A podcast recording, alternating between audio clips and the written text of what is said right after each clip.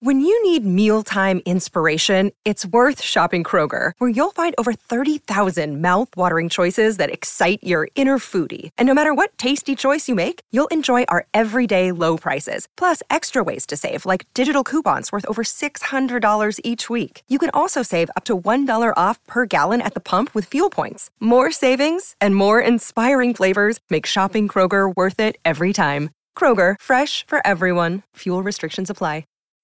This is iFanboy Pick of the Week 796, brought to you by iFanboy listeners just like you who understand that freedom or great power comes with great responsibility.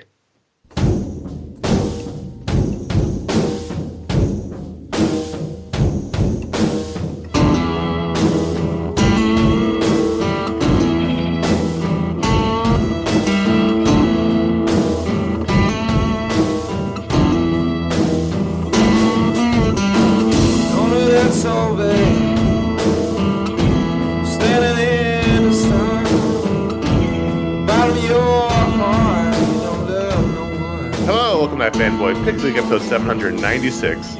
My name is Conor Kilpatrick, and out on bail is my co-host Josh Flanagan. I am perfectly happy to play along with a suggestion in the prescribed improv way, but if you want to find a way to uh, organically pepper in some details that I can play along with, uh, that's fine. What is the version of events? Like, is it just a mystery why I was locked up? Yeah, I mean, I feel like you shouldn't. Uh, that's your own personal. I'm not. I'm not. Listen, on advice of my counsel, I'm obviously not going to say something in a public forum. I Plus, there's the confirm- litigation. That's you know you don't want to get involved with that either. these people. I'm sorry. I can't. I'm, please just don't get me Just started. glad you're back. Glad you're back. listen, is a whale the same as a person? I don't know. But I can you show me the law that says it is, Right. It's murky. which That's is why the trial's happening. which is a perfect choice of uh, terminology. It was very murky. We are iFanboy, and everyone can read a bunch of comics, although not this week because it was a fifth week. And one of us picks one they like the best out of that bunch. We call that the pick of the week. We talk about that book, the books from the week, the other books from the week. the a patron pick. Sometimes it's the same as the pick of the week twice in a row for Josh. And we answer some listener mail. I think we'll have time. We should have time. Don't We have fun though. stop wasting that time. Despite the tone of my voice, we do have fun. And here's your spoiler warning. It's just because it's six thirty in the morning. Exercise some caution. Josh, you had to pick this week when there's only I think five books came out. Uh, I I didn't do the count, but I I had I want to say total of less than ten. Um, Oh, you had less than ten. I ended Yeah. up with. I think I ended up with. I thought I started with eleven. I ended up with fifteen. I think. we'll I tell you what. I'm not going to count it while I'm here because I think that will waste everyone's time. But at some point It's in the show, at some point in the show, I'll be like nine. You'd be like, what? Nine. um. Okay, so I have figured out how to game this system. Yeah. Uh, I figured, hey, I have to do less work if the patron pick of the pick of the week are the same. So the last two weeks, that's been the deal. For you. um, yeah. No, that's not the case. Uh, Dark Ages number one is uh, the pick of the week. It is a story by Tom Taylor, who is the. I'm, I'm not sure if this is the first time he's written for Marvel, but it's the first time that he's written for Marvel since we were like, hey, check this guy out. Um, Oh, sure. Since since since deceased. Right. So uh, art by Iban Coello. Sure. Uh, color by Espen Grundetjern. this is a minefield. And of course, letters by Joe Caramagna. Um, Joey Joey Donuts. Joey New York Times featured free donuts, Joey Bag of Donuts. Um I don't know why, but Tom Taylor always seems to get matched with people who I've never heard of. And they're they're fine, but like when you when we read uh even deceased at first, well Troy Hairsine was somebody, but um I've heard of Ivan Coello before. I, I I don't it's not familiar to me. It didn't that that said the work didn't appear to be somebody who didn't know what they were doing. So No, he's that. he's been around. He's definitely like a Marvel guy. Oh. Yeah. For some reason I've just missed him. So I didn't know what this was. Uh, I almost don't know if I would have kind of noticed it because it's kind of Dark Ages. It would have made me think of like metal or whatever, and it was kind of. Uh, but what we have here is a Marvel version of uh, an alternate uh, Marvel timeline. I guess this could be the future of Marvel, but probably not. Uh, where the Earth is uh, being destroyed from within, and the heroes ha- notice it, and they have to get together to to take care of the threat. And there's a whole Marvelish story behind it. Uh, and uh, something goes uh, right, but then something goes wrong, which I think is a nice way to do that. Um, and and all of the power, the electronics on Earth are knocked out by a gigantic ongoing EMP. Uh, that saves Earth, but also uh, destroys the society as we The- knew it. like the end of uh, Escape from Los Angeles. Like the end I- of Escape from Los Angeles. What was interesting was I, you know, obviously knew this book was coming because we're big Tom Taylor fans. I saw he was doing a Marvel quote unquote event. This is a six issue miniseries, although I'm sure they're hoping that it just takes off like Deceased and they can do several miniseries. But um, I knew that it was about like a catastrophe. It, it, it's not Deceased, but in the same vein, like a catastrophe happens and the universe changes. I knew that, but I'd sort of forgotten what that meant. And so in the beginning, when this like creature is coming toward to the or is inside the earth that was imprisoned there mm, you know millennia ago and i was like oh it's going to destroy the earth and that's a creature and then they they beat it and i was like oh and then by beating it like you said that with the emp they ends up taking out all technology in the planet. And i was like oh right right right. So what i mean is like i didn't know i, I certainly forgot what was, what was coming. So it took a couple of fun twists for me as a reader because i didn't know what was coming. Yeah, was and uh, you know the, the story here is that um, Tom Taylor excels at characterization and relationships between the characters and stories that have stakes. And I think that's the real difference between what happens in a lot of stuff that he doesn't necessarily have to contend with uh, with these um, otherworldly kind of books is that he can have real stakes. So characters can be taken out, characters can be lost, uh, Yep. characters can lose, you know, which isn't a thing that really happens, and lose in a meaningful way. Um, so you know that that gives him a lot of it gives him a head start in terms of being a storyteller. Oh, sure. I mean, look, I'm sure guys who aren't writing these alternate world tales are like, fuck that guy, because he can actually put, you know, lasting stakes in his stories. And we all get to pra- we all get to sing his praises for it. Well, I start to wonder if people who have really come up in the sort of mainstream system even have that ability. Like they develop the instincts to work around and through that, which is its own kind of talent. But, um, you know, I wonder if something gets lost in that. And because Taylor's gotten to do these things so many times, he can construct them the same way. And at the same time, I also have to wonder, like, well, when is this formula going to run low? And it hasn't yet. I just made this pick of the week, but it, it did. Is- it was very familiar. I was like, oh, okay, I I get where we're at. But he's good enough at it that it's fine. Yeah, I mean, you know, this is as a six issue miniseries. This is very much. It's not a prelude, but it's a lot of setup to get to where we're going, which is a, a world in the future. Because then there's a, there's a time jump. A Marvel universe. a Marvel universe in the future where there's no technology at all.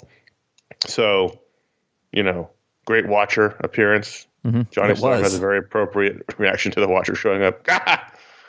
and then, um, you know, the strike force that goes to the, the center of the earth to stop this giant, I'm just going to Robotech thing.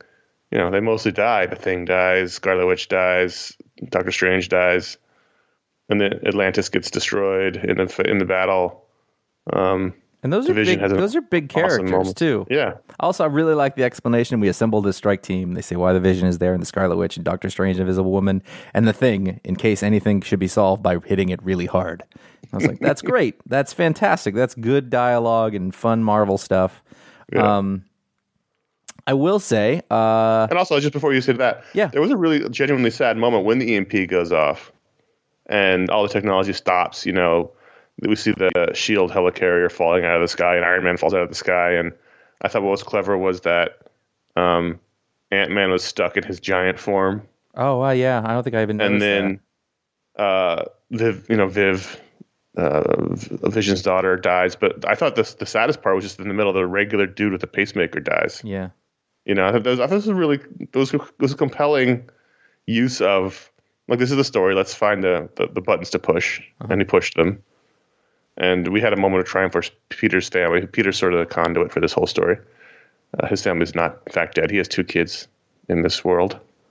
Um, and then we jump to the future where Peter's got somehow in seven years has got great temples, and it's uh, a rough world. Also, to be honestly, that shit comes on quick. That's true. but I liked. I, I I thought this was really fun. It made me feel. Kind, I, it made me feel like events used to make me feel. Yes, yes, that's very And that's- really good. That's how I felt about halfway through this book. I was like, "Oh, this is how I felt when I was a kid reading the first issue of Infinity Gauntlet." Like I, I have a vi- vivid memory of that because it was probably the first event where I was old enough to appreciate what I was reading. Mm-hmm. You know, um, you know, I read Secret Wars and Crisis Infinite Earths, but I was too young for really appreciate it. Like Infinity Gauntlet was like the first real event that struck a chord with me. That and, and Armageddon 2001. Um, and this this beginning sort of made me feel that way. Like there's there's a big stakes, people are dying, and uh, what's going to happen? And I, I really had fun reading it. Yeah, and it and, and you know it doesn't hurt that it was on a week where there was not a lot going Oh, on, sure. and I and I don't even mean like there wasn't a lot of books, but even the books that were out were you know they were fine. I would say it was an average of fine this week. So you know, good placement on this. Um, it's it's funny because I know that Tom Taylor has had a lot of success, and I think that his name. I don't even know actually. I don't know if his name attracts attention. I don't know if it leads to sales. I don't know, but it's interesting to me. that Deceased they- did did sell very very well. Right. But I, I don't know if that's because of his name. Yeah, no, You know what I mean? don't so like him going over to Marvel to do uh, an event book. By the way, right away when you said six issues, I thought that's not enough. I, I- which which is really interesting because I don't think that a lot, and I just went, oh really? Because I know what this guy can do over eighteen issues, or you know, like however long the But first Deceased volume. was only seven, I think. Yeah, and but then there it, was was, all it was just a series of six issue minis. right, but then there was the the uh, digital only ones, and there was you know other Right, I'm saying I'm, I'm sure they're hoping this is like Yeah. the same situation where there's going to be Dark Ages, The Return, or Dark, you know, Dark Ages steampunk. yep. So Uh, but yeah, and uh, but it's odd that it was schedule wise it's kind of buried, or but maybe that's on purpose. I don't really know because the fifth week, no one puts out their big gun on the fifth week, and I don't know why. It seems like that's a great time to do it, but uh, it it's is. probably because you want your halo effect for the big gun. You want people to come in yes, that's exactly for the big it. gun and pick up other books. Um, I think that's I loved it. I, I really like the Iban Coello art. Great. uh, especially the the the big sequence in the beginning where they go to the center of the earth. When things running at the that. I don't know what the, what This the fuck is the this best called? thing I have seen in a long time. I love how Thing is drawn in this book. Like he's got he's like all exaggerated limbs Yep. and his face is wide open. It just seems like he's coming in for the big punch. Doesn't go his way. And then Vision, after Scarlet Witch gets killed, he's fucking pissed and he's flying right at this machine, uh, and it, and it flies right to its head. The un unmaker, that's what it's called. Mm-hmm. And uh, it was a great. This is it was a great action sequence from this. Yeah. yeah. Uh, also, and this is not a, a thing that uh, everybody can claim. Uh, there's kids in this book, and he draws them, and they look like kids. And Yeah. the, the little kids look like little kids, and uh, Val and Moon Girl, I think, you Yeah. know, they look like what age they're supposed to be. They got big heads and tiny bodies. Yeah, I- it's. I mean, that shouldn't. And they even gave Mary Jane a contemporary haircut. Like so, lot It's going not, it's on not the there. McFarlane eighties. I, I, I mean, you know, Watcher, Mm-hmm. you know, Un- Unmaker. It just it has a big Marvel feel to When, it. when Like the this- Watcher shows up, having the I, it's been a while to have the Watcher show up in a page like that, and it is you know it is uh, composed perfectly. You know, like look, you know, we're looking up at him. He's floating in the air. He's waving his hand. He looks. This like is what I've been watching for. Oh shit! Yeah, no, it, it actually carried the effect that it's supposed to have because it hasn't Mm-hmm. been overdone. Also, I guess this is the this that page turn is the one instance when the stupid unseen worked for us because it was Yeah. so good to see the real thing and not Cheney stupid ghost fury Right, right. that you're like, oh, well, that's great. True. Um, I would, you know, if I had one criticism, it's not even a criticism, but the last page turn is, you know, and then came the apocalypse, and of course you have uh, one, two, three, four, five, okay, six villains with apocalypse in the middle, but they're not villains. You see like a Carnage, Ravage kind of whatever he is, and then oh yeah, yeah. a Beast. some kind of, She Hulk. eh, but and then Wolverine has the Lady Deathstrike, but also, or is that Reed Richards? That's Reed Richards, Yes, it is. and then She Hulk. Yeah, so Iron Man. happened.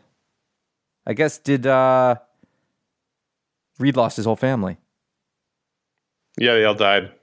Did he lose? Yeah, Johnny Storm. I think so. I don't know. We'll find out. Yeah, but I was con- I, I was confused by that. But also, I just I see apocalypse and I'm like, I don't I don't I don't want that. Uh, you know what was funny was this this, and I don't want to spend much longer on this, but this literally set me off like on a five minute jag in my head where I try to figure out are Peter's web shooters powered by electricity? Yeah, Because when the when the when it goes down, he, you know, he he goes down too because his web shooters are dead. But like, I don't think there's ever been a story where his his web shooters run out of juice. They run out of web fluid all the time. sure. But I was like, is it just le- engineering where he, pre- he just he he presses a button and it makes a lever move, or It would make sense that over time they had been engineered. He knows a lot of people, and it would be more reliable. Hmm. You know what I mean? What what I don't think was clear is that an EMP knocks out electricity.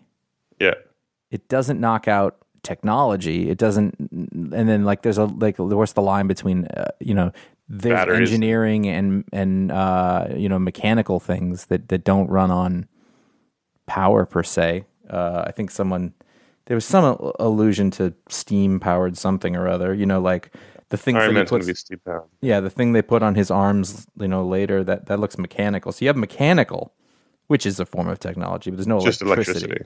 Yeah. Yeah, so we'll see. You know what? I really enjoyed the Avengers number forty-eight. That's what I came here to say. I I I read Dark Ages last Mm-hmm. because it's my most anticipated book. But until that point, like there was a couple of other books. I know we, we talked. You just said it, and I don't disagree that it was kind of a not an overly exciting week, but I really liked Avengers. 40. I, I was a page or so into it, and what we have is sort of like a you know gorilla man lamenting something in a bar. Yes. and I was like, well, that's Jason Aaron. The writing of that, I was like, you could th- what he's saying Yes. could have been in like scalped. It was his his voice for the Gorilla, Gorilla Man is terrific. That's Yeah. and then this is this is all Gorilla Man plus She Hulk, and I don't like that part, but his I could read his Gorilla Man all day long. Well, you know, and the, the other thing is this is that what's compelling about Gorilla Man is I don't know what the fuck is going on with that character. Like, and not in a bad way. Like, he did a very bad thing. I don't know that it's incredibly clear why. And and uh, you know, y- I don't know how to feel about him in in the good way, in the good narrative sense. Like, I can't make up my mind. Um, you know, his his blade in here is blade like as as he should be. I I will always love the phrase "suckheads." That's hilarious. Um, and like the, the Gorilla Man and She Hulk out on a boat in the middle of the ocean, like it's it's ridiculous in the way that it should be. Um, and then there's a there's a two page spread. Uh, is this like supposed to be the Bermuda Triangle, basically, or is I it some, some spot where you don't go It's with just your no, it's the spot over directly over Atlantis. Okay. So they, they he said that the Atlanteans basically destroy any boats that go directly over the city. Yeah. I assume that's a you know defense situation, but so that's where they are. it was a really good issue. Uh, the uh, the the scripting of it was was really spot on. You know, which which led me to think about like, well, what is it I don't like about this Avengers arc? And I don't think that it's bad. I don't think like it is at the heart. It's it's a large sprawling story. The stuff that's going on here was front loaded in the beginning, so it's not like it's from out of nowhere. I think what it is is I've just had a hard time finding anything that I'm particularly interested in this specifically. I don't think it's faulty. I just kind of don't care about the elements that are moving around. It's not compelling. I don't know why. Yes. It's the great mystery of comics. I don't know why Avengers is not compelling. Yeah. I, I- can't point to something and be like, oh, this is terrible. I don't feel that way. It's just not grabbing me. I've read 48 issues of it. Yeah. You know, like it's not that's not nothing. This has been going on a long time. Um I should like it more. Uh I th- maybe like the drama between the characters isn't all that inter- interesting and so when now that you're focusing on the gorilla man and his sort of real conflict and how we're supposed to feel about him is con- conflicted like that that's that's a thing that grabs me.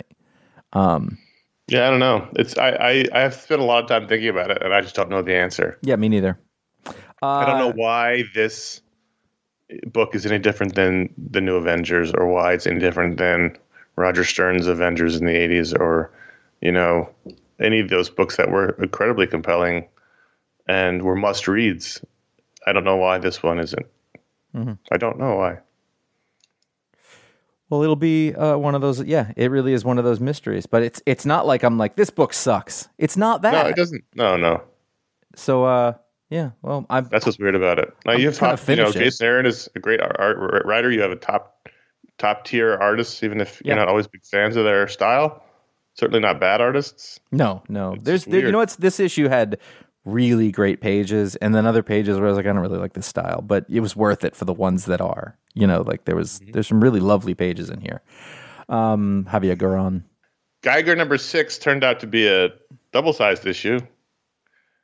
Uh, fo- ending the first arc of Geiger from Geoff Johns and Gary Frank, Brett That, Anderson, Rob Leigh. that disbelief is like, where's this Gary Frank been? yeah, seriously. He did all six issues, and this is basically seven issues worth. Um, who knows when he started drawing it? But all I know is in the beginning, I was like, I'd, I'd, I'd read a Gary Frank war comic Fuck yeah. when they when they flash back to the Revolutionary War, the Civil War, World War II, and the Vietnam War. I was like, oh, I mean, I'd read it. You know, Can I Gary tell you Frank what? Can I tell you what War happened here? Is that I was reading through my books, uh, and and you know sometimes I'm distracted or I'm like, all right, I just, I just plow through this one, and I turned to it and I saw the first page was there's a Revolutionary War, a Civil War, and then a World War II panels, three panels, and I looked at it and I went, I got to pay attention to this, and I started reading something else. I was like, I, I'm not gonna miss this. So um, yeah, So this was interesting. We were we wrapped up the first arc with uh, Geiger and the two kids, and it doesn't go the way you expect, and it is kind of stories. But really, the interesting thing was he seems to be building some sort of giant universe, yeah, some Geiger verse, as the kids say, in which we're being introduced to a bunch of new characters who are. I don't even I can't I don't I don't know what they are. They're they're like him. Like at a time of great need, a character arises, and he. I guess the next book isn't even about Geiger. It's about Junkyard Joe, the robot from Vietnam. and then he shows us a timeline in the back where there's like Redcoat becomes immortal in 1776, the Northerner in, in 1864, the Monster in 1944, the Junkyard Joe in 1972, American Widow X in 1997 and then you know the first Ghost, then the Unknown War, then Geiger in 2050. So I guess we're now in a world where we're exploring these these singular singular characters. Although I can't imagine we're going to go completely away from this this storyline because it doesn't like the story ends. It's just that Geiger gets really messed up.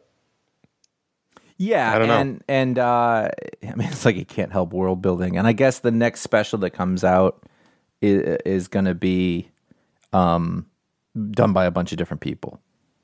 Is what I think it said in the end. You know, I, I still also, by the end, we're in the future because the young boy and then the kid with the one eye are, are adults. is that what that is? I couldn't tell. I wasn't sure if that was the daughter. I'm glad No, that's the the kid with the leukemia and then the, the kid with one eye. I'm glad that Ralphie didn't die. Yeah. I don't think that I fully understood. Well, who's the general at the end though? Is that the don't know. daughter? Is that the girl? It's hard to say. That's what I was thinking. Um, and, she, and she's with Tarzan. I don't know what's going on in this book. like, I mean, that's the thing. Like, I, I have no idea what's going on, but I know that like there's a plan, and I know enough to trust this creator to do a thing, and he can't help but world build. Apparently, um, I don't fully understand Geiger as a character and what the deal is. You know. Oh right, This I see what you're Junkyard talking Joe about. book just says Gary Frank, Geoff Johns, Gary Frank, and Brad Anderson. Yep. No, there's a them. there's a it's in the essay. Oh, okay. whatever I don't it, is, think I read it the essay. says uh, our first 80 page giant will be released in November. Uh, Oh, Geiger, 80 page giant. Yeah, yeah. Bryan Bryan Hitch, Jay Faerber, Peter Tomasi, Sean Galloway, Janet Harvey, Pointsec Pinchot. Uh, Right, it'll be one of those. The Junkyard Joe issue is going to just be Gary Frank and Geoff Johns. Yep. I don't know, man. At some point, his uh, Gary Frank's long lead will be up. Like He started 10 years ago. I know. I, you know, I don't know. It It's compelling, even if I don't ex- exactly understand everything that's going on. Yes, agree, and it's really well done. I mean, I, which goes without saying, but I ended up really, you know, caring about the characters, the, the two kids that Geiger was protecting. You know, um, his great sacrifice to keep them safe. And when when his boron sticks broke, whatever they're made of, and I was like, oh rods. fuck, Yeah, You know, like I was genuinely worried. I actually, I did have some questions about. I was like, you know, radiation uh, Right. doesn't tend to be quite so locally contained, even with your rods. So you're in a car with the dude, you know, and he's It's glowing. By the time you can see the glowing, it's too late. like, and so he's like, and then at one point, like he's in whatever the wasteland is, you know, and he looks like he's exploding, and the kids are like twenty feet away. And he's like, "Get back!" And I was like, "Dude, it doesn't matter.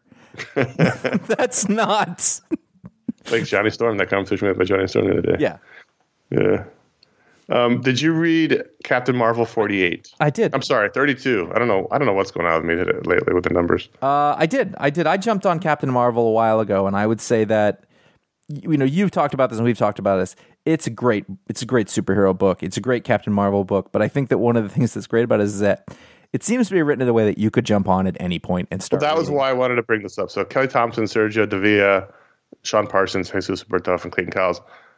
This this is a great jumping on point. If you at all haven't read this book and you're think and you're curious and you like Captain Marvel, you like Kelly Thompson, this is a great spot to jump on the book. It's the first issue of the last of the Marvels storyline in which all it sounds like all of the Captain Marvel characters are going to team up. Mm-hmm. So against an unknown force trying to kill them all. So you know it starts with Carol Danvers, and then you may know this. Actually, you may know this Captain Marvel more, more than I would. Phyla-Vell? The one, yeah, Not really. I'm aware of her. she was around in the early 2000s. You were reading the Marvel cosmic books at those times. So I didn't yeah, know if she was. she was something to do with that annihilation and sort of stuff. But I, I don't really know. I, she I didn't know her at all. I had to look her up. I was like, I don't know who this person is at all. But so she's fighting this person in a suit that she thinks is one person, but it's revealed to be this the, the Captain Marvel from the early 2000s. That suit, though, wasn't that the suit? Yeah, it was from earlier in the series. Right, but it was the one that she got because of the King in Black. Like that's the King in Black Captain Marvel. And so she and Tony Stark figure out that maybe the Captain Marvels are being targeted, so she has to run off to find Monica Rambeau, and she has to she goes to find uh, Miss Marvel, and and Miss Marvel's had already been attacked, or is in the process of being attacked. So this seems like it's going to be a big team up of the Marvel character, which I think is exciting. I like their, I like all those characters that I know of, and um, it'll be this is a great, really fun superhero book, and people should check it out if they It is. I think my my two my thoughts about it are that I had jumped on at some point and I was planning to go back and read it from the beginning and I just didn't. But it didn't matter. It was like when I was it was like when I was a kid and you just pick up a book mm-hmm. and read it and other shit was going on and did it had happened before, but you just sort of went with it. And this book works like that. I don't know how that's different than other books, but it, it does work that way. But I also really like the the jump from the last arc was like she was learning magic and Yes. fighting uh, uh, uh, this, uh, what's her name, the sorceress or the it's Enchantress. Enchantress, that's the one. Uh, you know, and then this is completely back the other way. It's uh, but they're you know both really interesting. And then the last thing I have to say about this issue uh, is that uh, the art uh, by uh, Sergio Davila. Stay with me here. I don't think it was great, but I think it was perfect. That makes sense. Like it, it was. It's not like oh my god, this art's blowing me away, but it was. This art is exactly what it should be. It it mm-hmm. worked perfectly with the kind of story that we were doing. It was it was it was full of goshiness, is what it was. It was good old superhero art, and I thought that it worked really well. Her hair is all over the place. That's true.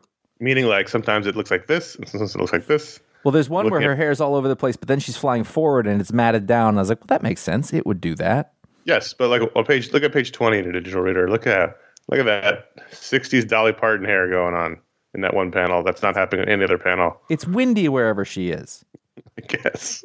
It seems Um, to flow with the direction that she is moving, but it also when she's hovering, uh, it's like she's in a pool. That's how he seems to be drawing it. Like if she's not hovering, it has gravity, Right. but if she's No, up I in the air, yeah, yeah. well, maybe she I- moved. Maybe how does she fly? Does she rem- does she have a localized gravity field? I don't know. She's a superhero. It's true. That's how she flies. let us take a moment to thank the patrons and uh, entreaty others who have been thinking. Is that the right word? I'm not sure. Sure. Uh, to uh, be part of the patron community. Uh, I'll keep this quick, I promise. Patreon.com slash iFanboy is where you can go to help support the show if that is the thing that is important to you.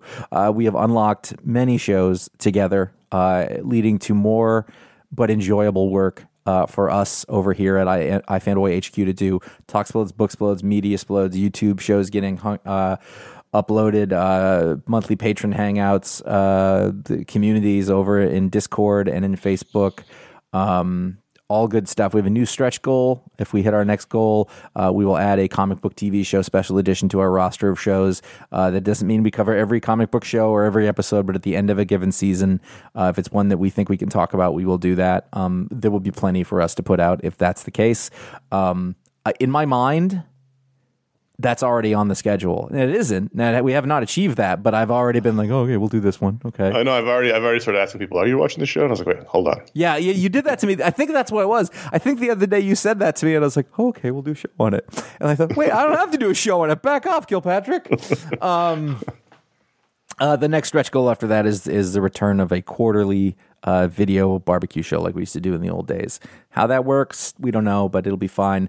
Uh, thank you to everybody who does that. Uh, it- it's it's it's it's a it's a great addition to our lives, and we appreciate everybody who makes the effort, and we we really uh, take it very seriously to make sure that it's worth it for you. Um, as you can tell by the enormous uh, production that's been put into this show. Uh, actually, we really do think about that stuff. iFanboy at threadless.com is where you can buy t-shirts. I don't even know if this number is right. There are nine designs. I No, no, that's that's the old number. Okay, yeah, I think I forgot to change that. I did add the new one. So we have in the last month or so put uh, three. There's ele- eleven or twelve. I don't know, but there's three more things in there that weren't there before, which would make it twelve. Um, uh, one of them is uh, is a is a, a vintage. Uh, a legacy design, the power and responsibility shirt, uh, and we added two more. A very simple "I love We're comics." missing one in this list. Okay. Uh, there's a very simple I love comics shirt uh, that, that you can see over there at uh, ifanboy.threadless.com and the and the Clint is dead shirt, uh, which is which is about as graphic a shirt as we've ever made. I think uh, many of the shirts are word based, uh, but this one uh, it it it, it uh, codifies the idea that uh, Clint Barton is dead, as you know him in many different ways. Uh, it is an all encompassing Clint Barton theory. It's a Clint Barton way of life. It's a Clint Barton platform. He's dead. And there's a shirt that says that. Um, and, and I, I kind of like how over the top and silly it is. Um, oh no, there isn't one missing. We have eleven designs, and there's a twelfth being worked on.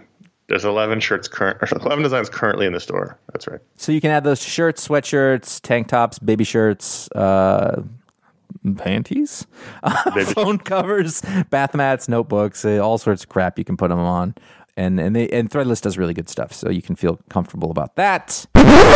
Hey, it's Conor jumping in to tell you that there's a sale going on right now on Threadless at our Threadless store. All of our designs are on sale. Everything in the store is on sale. It's celebrating Labor Day here in America. Regular tees are $15. Everything else is reduced in price. Literally everything in the store. Sale ends September 12th at 5 p.m. Central. So you can check it all out at fanboy.threadless.com.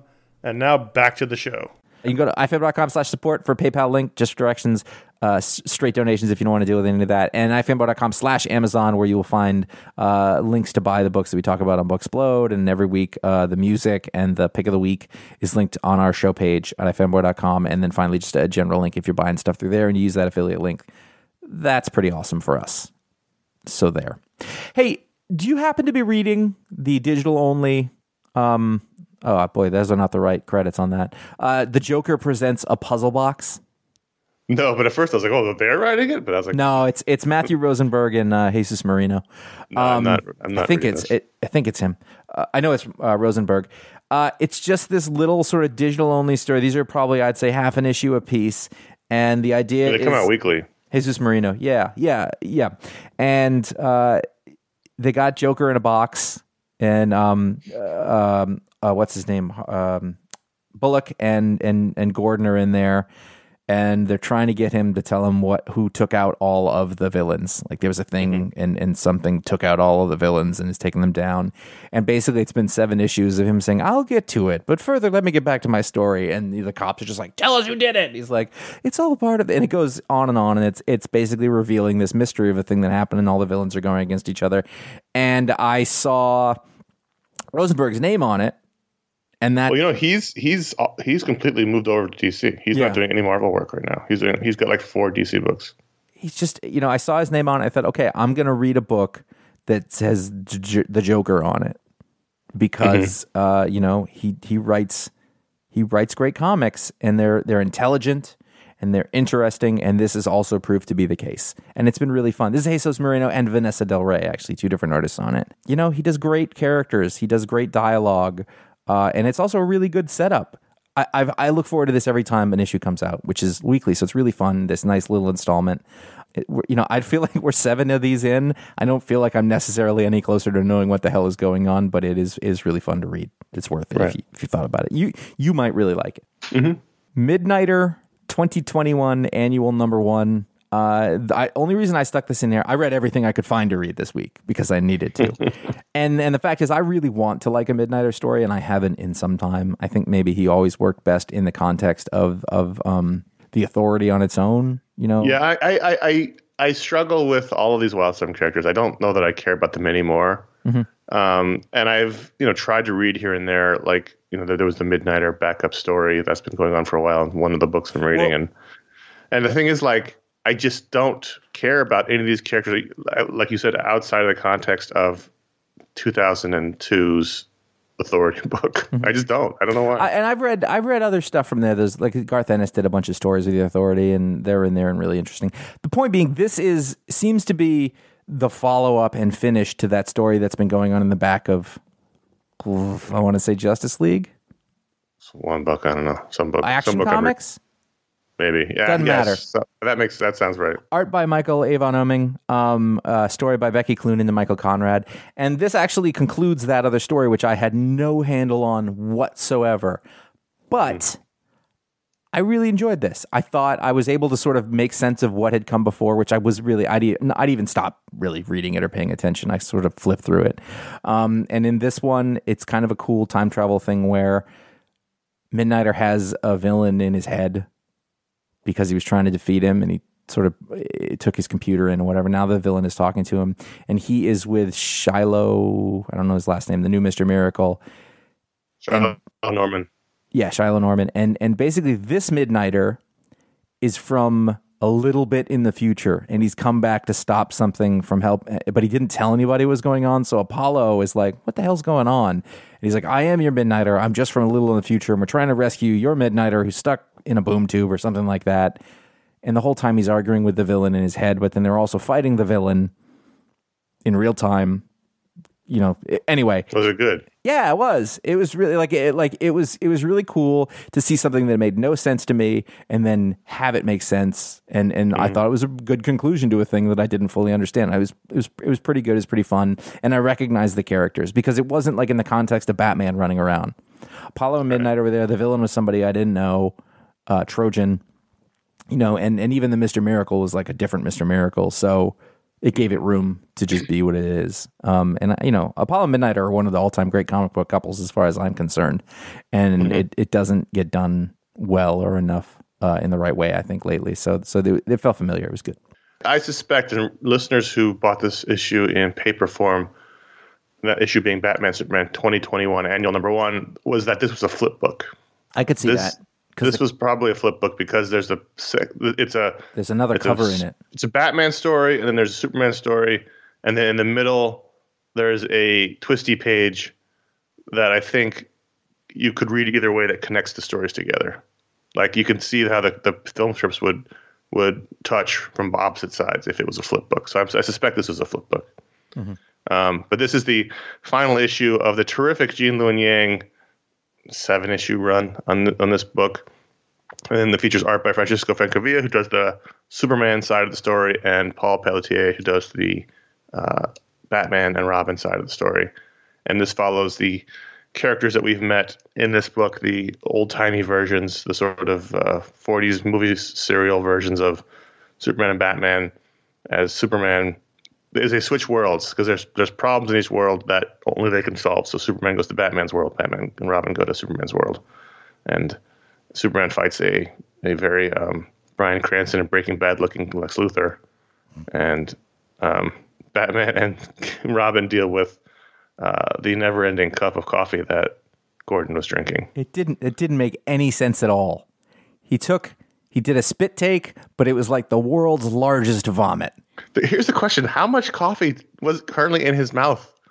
And it Like was it- at least a gallon and a half. It doesn't. Did he chug it? And it, but was holding it all in his mouth? Full on it's like a lead. He, he he spits out a liter of coffee. Also, you're looking at that table. Look how many donuts are on that table. Oh yeah. I mean, That's a shitload of donuts. the, the the the bit that I liked in the Batman side was that with no real crime in Gotham, Gotham is the safest city in America. Mm-hmm. The Gordon and all the cops are super soft, and Batman's pissed about it. Like, it's like this Gordon sucks. I want to say uh, two things uh, in general about this book is that I don't think that uh, I don't think that people appreciate enough the the genius work that Gene Yang is doing here. Oh, And I- yeah. I, know that like I don't think his series is going to go much further. I think it already got canceled. This is it. This is the final issue. Yeah, uh, but it's it's it, like it took a little bit to get on board, but once I did, I was like, oh, this is brilliant. This is so thoughtful and engaging and interesting, and it, it is the characters, you know, at, at essence. And uh, He put a lot of thought to the structure of Yes. it. Yeah, it's really beautiful. And two, uh, the two covers that are on this are among the worst and most boring com- covers I have seen in professional comics in a long time. And what the hell? Yeah, not great. The Joker puzzle box uh, covers, which are digital only for like 10 page stories, are better and more well designed than, than this. And this Bryan Hitch, I don't know what the hell. I, I, Bryan Hitch, like, he- you know, his cover used to be like a thing to look forward to, and now he just doesn't seem to give a shit. And it's it's very sad. Sorry. it was really like, ugh. But the issue was, was wonderful. The whole thing was wonderful. Yeah. I wanted to mention Aquaman 80th anniversary 100 page super spectacular number one only because and not not go through every story like we have had done in the past, but to say that this was e- this was easily the most disappointing of the 80th anniversary issues they've done so far. And I love Aquaman; it's one of my favorite characters. I was really looking forward to this, and I think the most disappointing thing was that um, I think all but two of the stories took place in the present. And it's like, well, if you're celebrating his his 80 his, years of history do do stories throughout the whole time. I mean, there was one sort of 60s inspired story, but they didn't really lean into it. There wa- there wasn't a there could have been like a Justice League Detroit story. There, there, there was no, and I think this is criminal. There was no story that took place during the Peter David '90s run, which is still the most important and impactful Aquaman run of all time. There was no P- in '90s Aquaman. You you couldn't get Peter David and Scott McDaniel to do nine pages.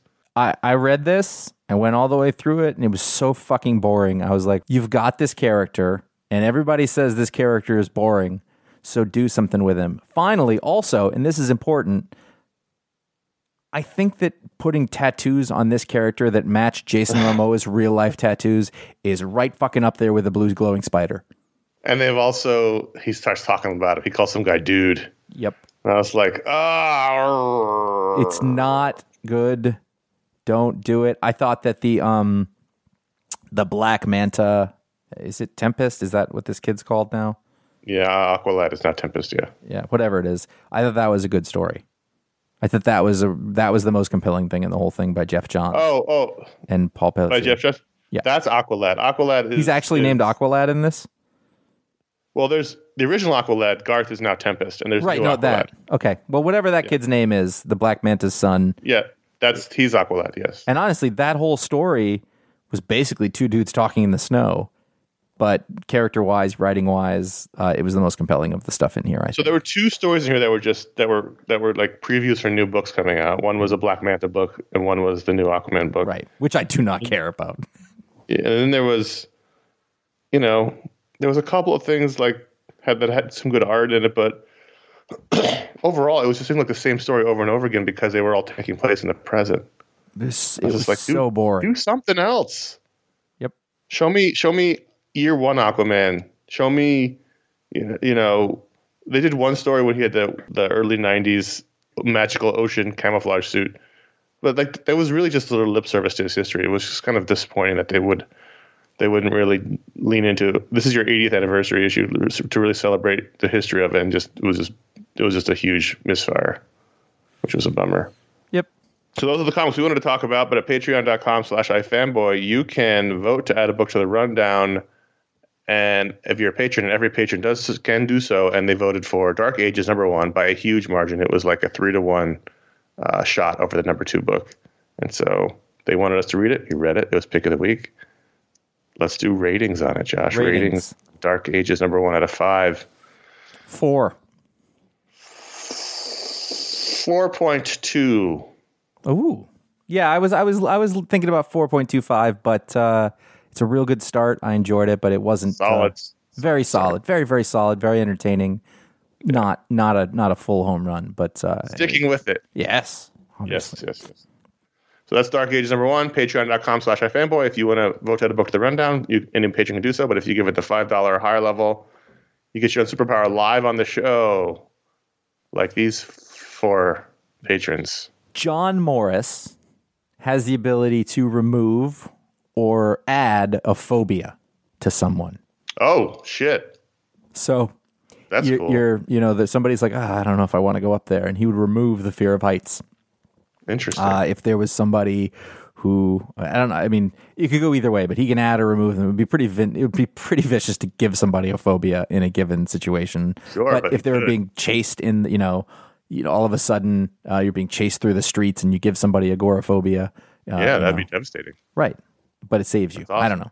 a Add or remove phobias. Jason Smalling knows everyone's name. Everybody. God, So, I don't have that power. Walks into a room, knows everyone's name in the room, looks at a photograph from 1874, knows everyone's name in the photograph. Wow, He just he just knows that could solve name. a lot of mysteries. Like, Yes, it could. show him that blurry Bigfoot photo. or the the several is this Billy the Billy the Kid photos? Yeah, Like- or or uh, the the photo of uh, Lincoln's last inauguration. Right. He knows all those people in the photo. Is John Wilkes Booth there? He, he's right there. Yeah, He knows everyone's name. there's DB Cooper. What? He's right there. uh, ben Christian can turn any part of his body into an adorable, oversized foam appendage. So, like, if he goes to a sporting event, he doesn't have to buy one of those things, sure. and he can also do lots of different hand signals, not just the point, if he wants to. Uh-huh. Uh, but yeah, all of his appendages can be. Just it's just his just his limbs, Yep. or Yeah. also I mean, can he do other parts of him into foam appendages? He could, but it's it's tasteless. Robert Sheridan, at Robert's lowest moments, his greatest moments of self doubt and fear, uh, Ted Lasso will appear Oh, that's just great. him and give him a pep talk and get him back on track. But only only at his truest truest moments of, of low, not not just like oh man, You're not stuck in traffic. no, You're gonna get through this. Don't worry about it. but like God, what's going on in the world? It's cr- crum- society's crumbling, and you know there's nothing good. And then Ted will appear and remind you that there is good in the world. I wish I could think of aphorisms that he would say on the spot, but I can't. This is only he can do it. That's why. Yeah. Patreon.com slash iFanboy. Uh, those patrons gave it the $5 or higher level uh, or higher. I just said that. Wow. They gave the $5 or higher level and they got the superpower live on the show. Hey, look, we have some email time, Josh. Hey there. Maybe even all of them. Brandon says lately you've been using the Gosh scale, which is good old superheroes, uh, and I would like to know where Electro falls on that scale so that I can properly adjust my frame of reference. This is an excellent question. It's an excellent question. Uh, as you uh, know, you should know if you're listening to this. Um, if you were to rate something, you know, and if if one is Electro, Well, if you rate costumes. sure, but Yeah, that's what the, that's the scales. well, you could apply it to other things. Like, how is that steak? You know, if one is electro, you know, but 10 is also electro. I'm going to give this Right. an eight. That's what that's the beauty of this of the scale is that Electro is one and he is ten. yeah. So on the Gosh scale, I would say that either one or 10 is probably the way to go. Don't you think? Yeah, oh if you're looking definitely at the- Yeah. But like, like if you look at that comic, you know, like if you were going to rate that by electro, that's a 10. and a one. Obviously. That's the beauty of the scale. Mm-hmm. I, so I, I hope that we cleared that up for you, Brandon. Ethan J. from Virginia.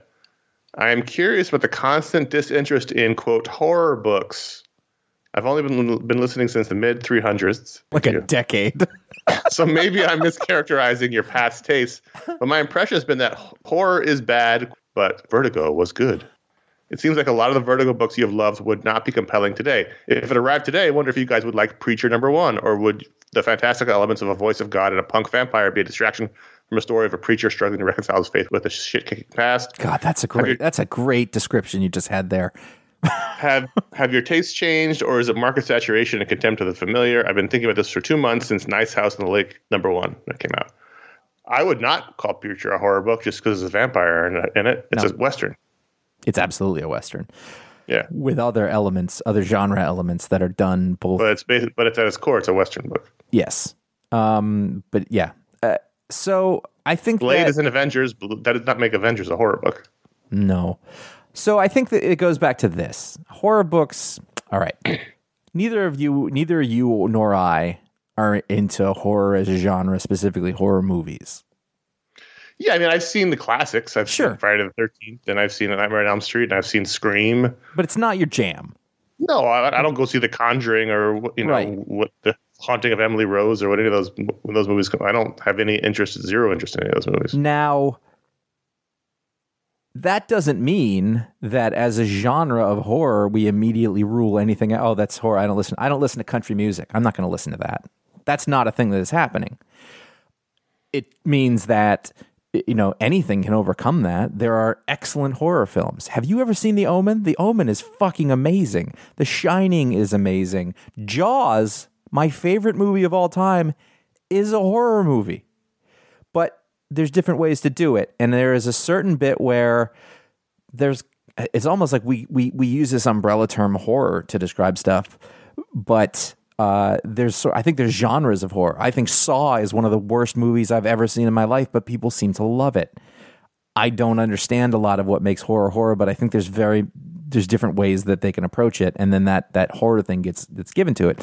So There's also like there's also like the comic book tropes of horror that I just don't care about, like demony stories or yes, yeah, you know monstery stories. Although I can, it depends again on what on the, the execution. But for the most part, you know, there's like a whole I say mid range of comic book horror that I just find boring, yeah. really, really boring. I mean, I think we just read that Ed Piskor book, the the Red Room one, and that was just Yeah.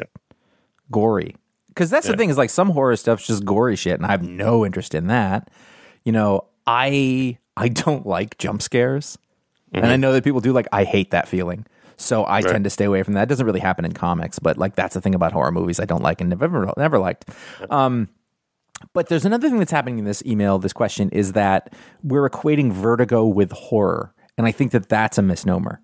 Um, There are elements for sure.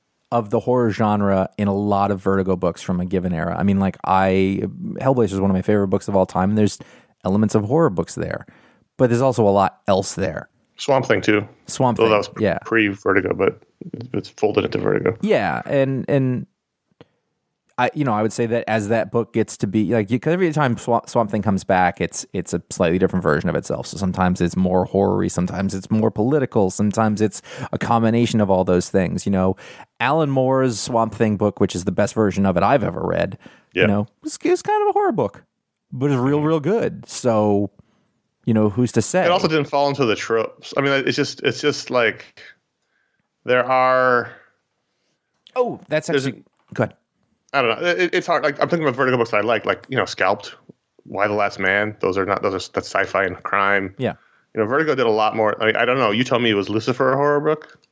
Not really. It was more like a fantasy, you know. Fables wasn't a horror characters. No, Um, they're genre uh, mashups in a way. Um, but th- uh, there's one I was thinking of that I was going to ask you about. That I oh Hellboy. For a long time on the show, you read every Hellboy book that came out. It's Hellboy horror. no, no. Again, It's like Hellboy's yeah, Like it's more adventure. like fantasy and yeah, adventure and is crime. Is all sorts of things. That was the thing that makes Hellboy interesting. There's elements of horror in there, but it's not like it's not like you're walking around the corner like like in horror like somebody's going to get killed horribly and it's going to be you know like that awful thing and whatever people get out of that and that that wasn't a thing that was in Hell, in Hellboy that's that's not the deal that did happen in Hellblazer that would be a thing. You know but your basic genre idea of of horror as a comic book you know it's just not a thing I we get off on. Um I had a thing and it's gone. Uh I mean, there are things we li- you know that we read the Joe Hill books, and the one I really liked was really a tribute to '80s horror, which you know would be like I said, the classic stuff, the the slasher at the camp, count the camp, um, that kind of thing. And Slasher as a genre is the thing like I don't care for at all. So Yeah, if that yeah, was in a for sure. comic book, but that wasn't even really there was no slasher in that particular book, but it was that was more the gen- thing it was paying tribute to Right. was was the um, the movies of the '80s. And also, But- I think you know, you and I have a, you know, and this is I don't know if we came up together on this or we just happened to agree serendipitously, but um, there's certain genre tropes that you know, like when we talk about adding a supernatural element into a thing that doesn't need a supernatural element, you know, I think that annoys both Yeah, of us, and sure. that, that that can fall under that horror thing. Um, it's just it, I think there was a there was a period of time where the patrons in a several weeks in a row picked like a you know what I would call mid range horror books as the patron pick, and just wasn't interesting to me.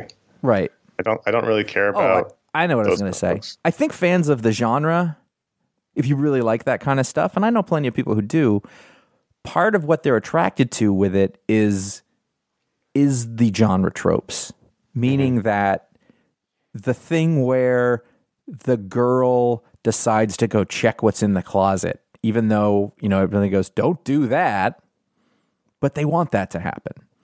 Mm-hmm. And to me, that is the thing that is not going to attract me, but it will people who like it. So it's it's like some people really like guitar solos, so they want to listen to music with lots of guitar solos. But if you don't, then you're just not going to be into it. Doesn't mean you don't, you know, you, you just the whole thing. But so I guess what I'm getting at is like if you can make that interesting to a person, you know, and not just give them the thing that they want.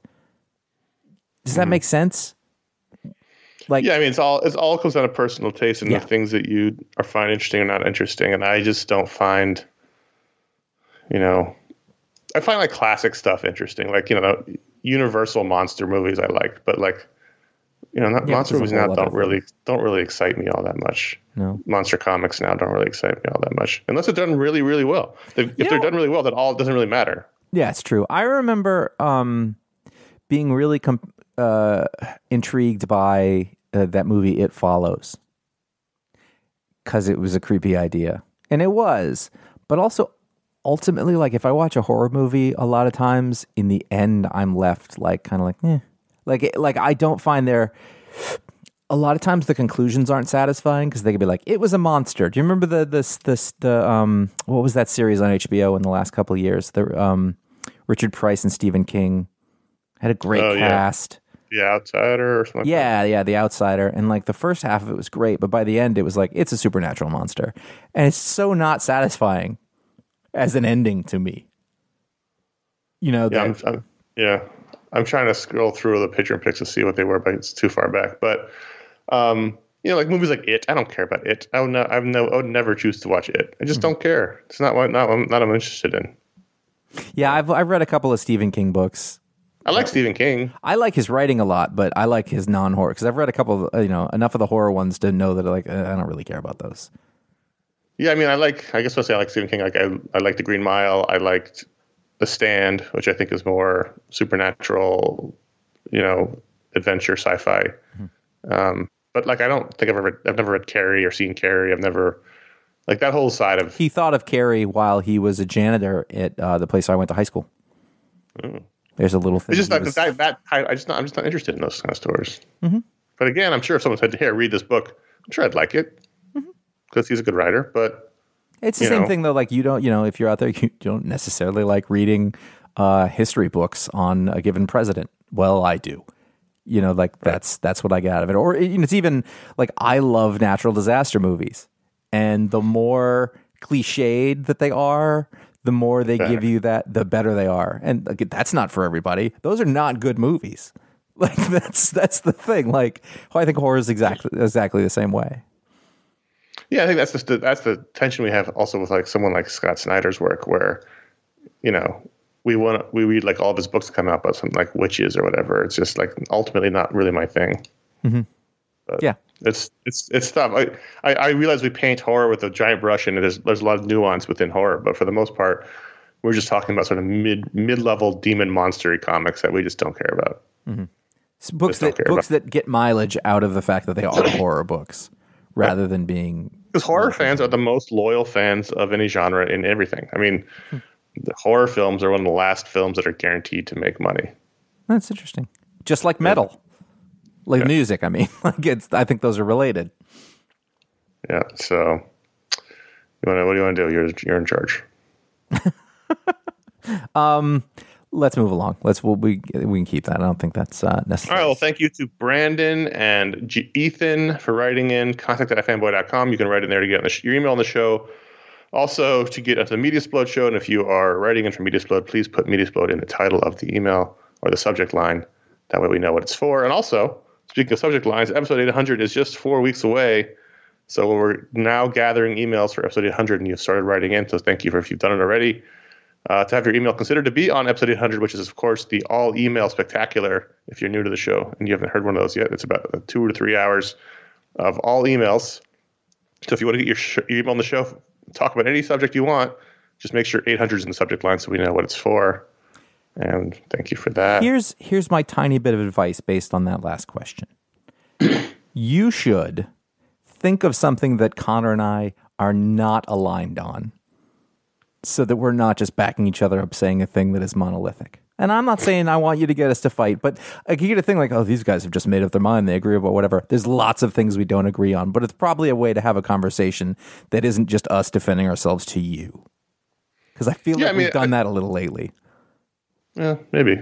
I don't know. Well, oh wait, are we going to argue about this? Yes. so out now uh, on the podcast feed behind this show, you will find special edition Batman: The Long Halloween Part Two right behind this show. Paul and I talked about uh, the second part of the two-part Batman: The Long Halloween animated films uh, without Ryan Haupt, our third leg of the tripod that is the animated brain trust. You may have seen on social media that he just had a baby, or his wife did. He didn't do shit. Um, so he has a newborn. He probably won't be on shows for a while, so that's why he wasn't on that show. And there, there you go. Uh, congratula- congratulations to Ryan and his lovely wife Julie for their their child. Um, and then behind that show, you'll find Booksplode. I checked in True yesterday, Believer. by the way. Status still cute. Still cute, and I, I do check in again. He's still tired. Yes. Booksplode, True Believer: of The Rise and Fall of Stan Lee by Abraham, Rees- Abraham Riesman is our uh, Booksplode that's on the feed behind a special edition show. And then coming up this month, Talksplode, Mediasplode, Patron Hangout, and P- Pick of the Week 800 live. And the live stream will be on October 1st. Uh, time to be determined. But if you're if you're if you're thinking about hanging out with us because we're going to live stream for everyone, Pick of the 800 is going to be on October 1st, which is a Friday. Um, so uh, put that in your calendar. But Josh has a talk. This is a Talksplode month. Is this the one you have predetermined? Is this the one? yeah, have no, I had that. But here's the thing that here's the thing that happens. You say, You "Hey, justify it. It's hard. no, no, no." This is the thing. You know, you know what it's reminding me of is that I'm getting ghosted. Is what's happening. Mm-hmm. I'll talk to somebody. Hey, you want to go out sometime? And they go, "Sure," and then they just disappear. I can't tell you how many times it's happened to me. Um, but no, I have uh, I- this. This the this month's a sure thing, and uh, uh, that, that's going to Oh, happen. It'll be real. You you asked the sure thing out. Yeah, I'm not worried about this month. You asked uh, who was the character in Greece that got pregnant? I forget. It's too I, early. I don't. I don't know at Brain all. is not working. It's a person. It's a person I communicate with regularly, so I'm not too worried about it. All right. So the, again, you'll have a Talksplode, a Mediasplode, the patron hangout if you're a patron. And a note on that is that normally we do those towards the end of the month, but because we have the live stream on October 1st, we probably don't want to do back to back live hangouts just because it can be tiring. I don't, I'm not complaining. I'm just saying we just it's it takes a lot out of you. So it'll probably be more towards the, the beginning or middle of the month this year, this month. And then pa- Pick a Week 800 is uh, October 1st, like I said. And I just to mention, so you don't ask, but you probably will because you're not listening to this part of the show. But Shang-Chi is out. Shang-Chi, as we found out now, it's called Shang-Chi, is out, but it's only in theaters. And Josh and I are not going to the theaters. So it, we won't be reviewing that until it hits streaming in 45 days. So hmm. you can look for that at some point whenever it hits Disney Plus, but not now. I had several people ask me to come to the movies with them, and I said, I'm not going to the movies. Are you out of your mind? I might go, but that's because there's nobody here. Right. So look for that review at some point later, but not now. Same thing will happen when the next Marvel movie comes out. That's only in theaters. I can't think of what that is. Oh, Eternals. Mm-hmm. Uh, head over to ifanboy.com. You can find all of our shows, our vast history of comic book writing from all of our talented writers the, from the past. There's a whole lot of stuff there. You can click on that uh, podcast tab and go down to the special edition thing, and there's just there's so much in there. Um, 90 something interviews, a ton of animated uh, shows, uh, you know, reviewed and talked about, movies, things like that. Very cool.